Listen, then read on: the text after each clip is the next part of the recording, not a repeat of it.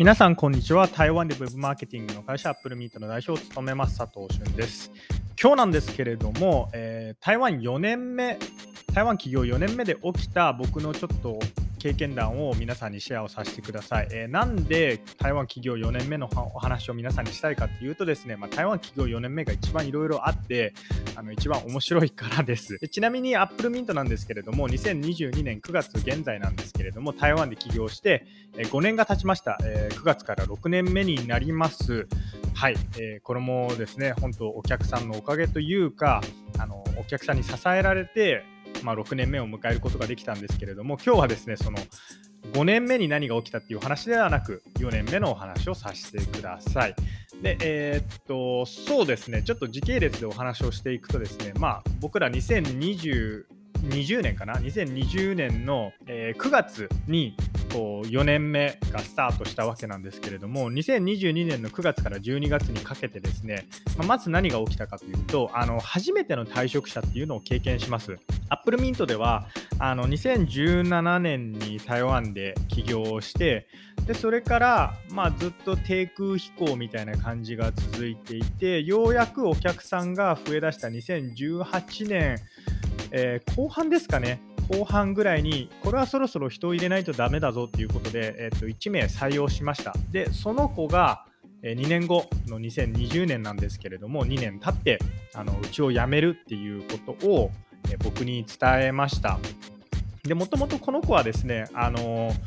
まあ、いつかはアップルミント辞めるだろうなというか、まあまあ、いずれみんな あの会社は辞めるんですけれども、その大体2、3年で辞めるだろうなみたいな覚悟はしていたんで、まあ、そんなに驚きはなかったです。なので、この子が辞めたいって言った時に、ああ、そっか、もう来たなみたいな感じで、えー、っとはい、心の準備はできていました。で、何がその後問題で起きたかというとですね、まあ、その後に結構ドミノ倒しでみんな辞めていくっていうことが起きます。あのすごいショックだったのがその次の年2021年なんですけれどもあの台湾では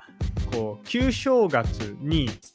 本場をって言ってお年玉ですね、お年玉をあげる文化があります。で、お年玉プラス、まあ、ボーナスみたいなのを従業員にお支払いするわけなんですけれどもも、まあ、その年はですね、正直、あの前年度コロナウイルスもあって、僕たちの営業成績っていうのはアホみたいに落ちてました。もう前年度比どれぐらいですかね。まあ30%とか落ちてたかなと思います。まあ、なので正直、あのー、旧正月とはいえボーナスを払うっていうのは結構苦しかったんですね。苦しかったんですけれども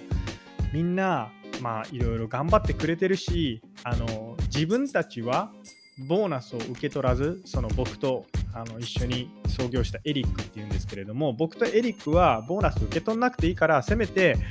あの働いてるスタッフにはボーナスを、えー、まあ、送ろうっていうことでこう出したんですよ。そしたら何が起きたかっていうと、ボーナスを出して、なおかつ本場をって言って自分のポケットマネーからですね、だいたい2万円かな ?2 万円ぐらいをお年玉で、あの、従業員に渡したんですよ。そうしたら翌週にこう辞めますって聞いて、まあ、これあの台湾あるあるなんですけど台湾あるあるであの本当に嫌いな会社とかだとこう旧正月終わってボーナス受け取ってなおかつ本場をもらった後にその会社を辞めてやるみたいなもらう分だけもらって辞めるみたいなことって結構あるんですよ。まさか自分たちがその目に遭うとはっていう感じでしたね。あのはい。まあ、なので結構これはショックでした。あのその僕従業員に対してそんなにスパルタ的にこう残業しろとかってしてたわけでもないですしなんかでもまあ僕のことを嫌いだったんですかね。なんかいろいろあったんだと思います、まあ、そんなこともあって、えー、コロナあごめんなさい、えーと、旧正月の後に従業員が、えー、また1人抜けます。しかも旧正月が明けたもう1週間後とかになります。まあ、なので、えー、ボーナス取るだけ取って、休み取るだけ取って、えー、お年玉もらうだけもらって、辞めたみたいなことが起きました。これはかなりメンタルにきました。で、その後、えー、僕の会社はですね、まあ、幸いにも1人雇うことができて、まあ、4人体制ぐらいになったんですけれども、4人体制で進んでたんですが、えー、2021年の4月ですね、あるいは5月だったかな、あのー、またうちのスタッフがですね、こう辞めますっていうことを言い始めました。というかあの僕に伝えました。でその子に関しても本当に意外というかあのすごい仕事ができる子だったんで、3月に入社して、で、3月に1年経ったんで、4月にですね、その子の給与を一気にこう日本円で言うといくらぐらいですかね、3万円ぐらい上げたんですよ。日本でも1年間で3万円給与が上がるってすごいことじゃないですか。で、台湾で給与が3万円上がるって、日本で言うとこう1年間で6万円ぐらい上がる、まあ、あるいは7万円ぐらい上がるっていう考えて結構です。もうそう考えるとすごい給与アップじゃないですか。で、モチベーション上がると思うじゃないですか。辞めるんですね。で、あの辞める理由は何かっていうと、まあ、その自分で事業をしたいとかだったんですけれども、まあ、その後、えー、っと彼女自分で事業を始めてるらしいんですが、まあいろいろあって、あのそういう決断に至ったんじゃないかなっていうふうに思います。でその子の辞め方っていうのが結構これまたきつくてですねあの2021年の5月っていうのが台湾でコロナウイルスが一気にこうあの拡大した月だったんですね。あのそれまで台湾はコロナウイルスその1日の感染者がこうゼロまあ、0人っていうのが170日間続いたりとかっていうこともあって、まあ、出たとしても1人、2人みたいな感じだったんですよ。それが急に5月はこう200人とか、あるいは300人とかってなって、まあ、まあ、パニクるわけですね、皆さん。その結果、会社はリモートワークになったんですけれども、こうリモートワークの時に、アメリカもそうなんですが、こう離職者がすごい増えたって聞くじゃないですか。まあうちもその典型的な例で、この子はですね、リモートワーク期間中に、まあ、僕に対して、まあ、辞めたいですということを伝えてきました。あのー、話を少し戻すとですね、なぜこの子の離職が衝撃的だったかというとですね、まあ、5月か6月かなに、えー、辞めたいですっていうことを僕に伝えて、その後に僕が、えー、じゃあいつ辞めるの？って聞いたら、えー、次の月には辞めたいですって来たんですね。をまあそれは結構早いなとかって思いながらあまあ分かったみたいな話をしたんですね。でその後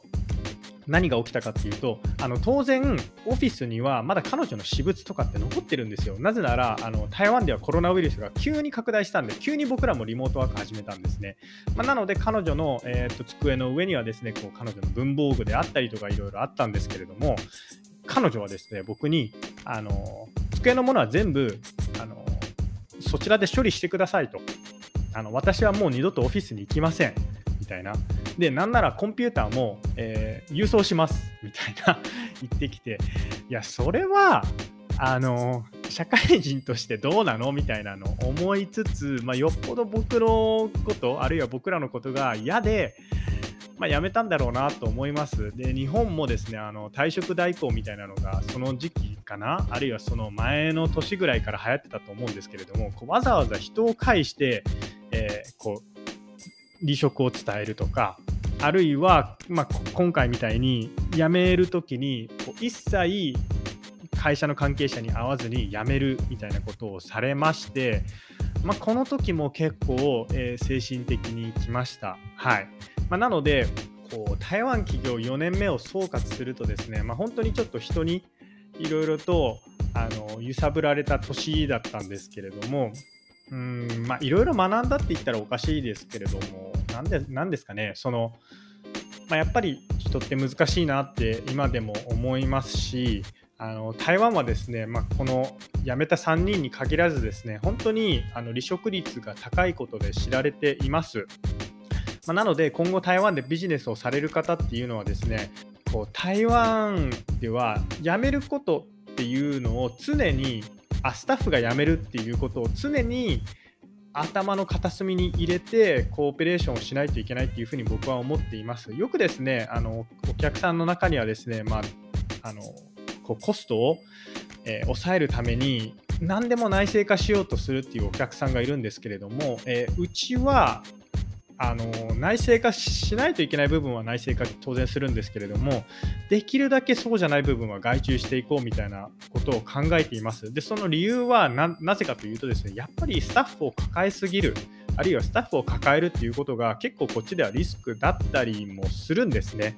まあ、なので僕のこのあの台湾企業4年目の話を聞いてですね、今後台湾でビジネスをされる方っていうのはその台湾の人の管理って言い方ちょっと良くないですけれども、マネージメント、マネまあ、一緒ですね、管理も マネージメントも。あのまあ、台湾の方っていうのは、えー、まあ、いい意味でも悪い意味でも会社にこう縛られない生き方をするというか、あの皆さん結構本当にこうスパッてやめられるので、えー、その辺気をつけておいてください。えー、以上、アップルミント代表佐藤からでした。それではまた。